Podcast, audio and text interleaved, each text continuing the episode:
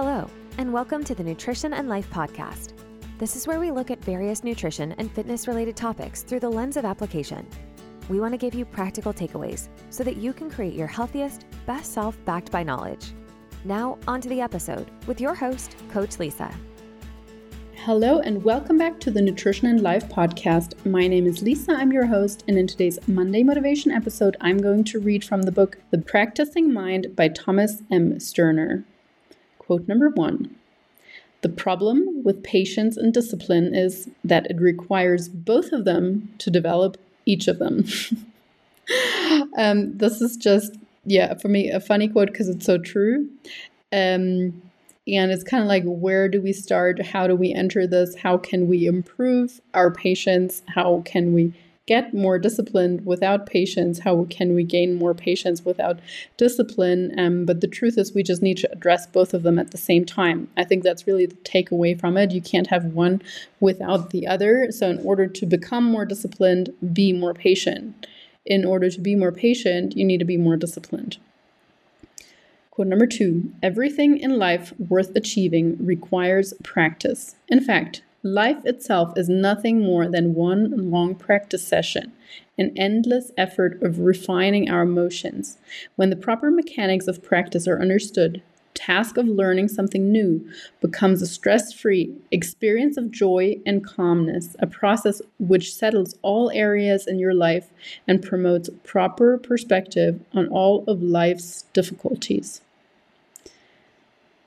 I really like this quote because it is also, once again, tying in with a lot of the things we have previously spoken about in the sense of accepting what is, loving what is, and simply loving the journey as well.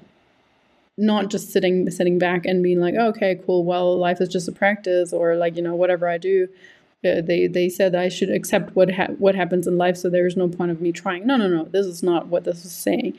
This is saying everything in life that happens to us is some form of practice. We can take a lesson from everything, even if you. Um, I the other day I cut my finger like really bad. A plate fell from my drawers onto the kitchen bench, and I was trying to catch it before it landed on the kitchen bench, but it had already landed on the kitchen bench. And unfortunately, my reflex was still going, and I would grab the plate, which now had shattered, and it went right between my pinky and my ring finger. And I looked at it, and it was a huge cut. Like I could see the bone and some white stuff, and I thought that that was nerves that had um, been cut. And of course, like I didn't really know what to do. I haven't had an accident like this in like 30 years. So when I was three was the only other time I had an accident where I had to get stitches. So I was like, oh, maybe a plaster will do. Um, but no, then my senses kind of kicked in and I was like, yeah, I should probably get stitches. I had to get 10 stitches actually.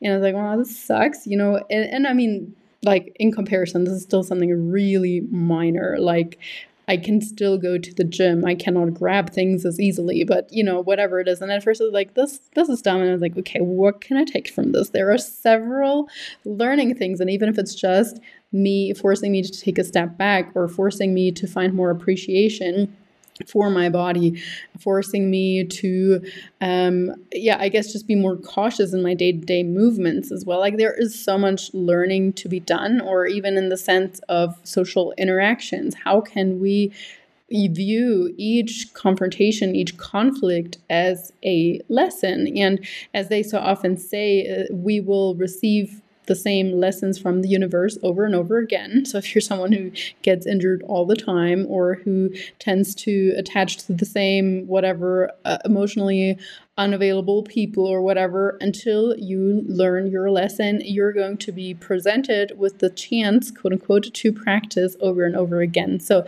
think about that. Use your lessons wisely. Quote number th- number 3 if you are not in control of your thoughts, then you are not in control of yourself.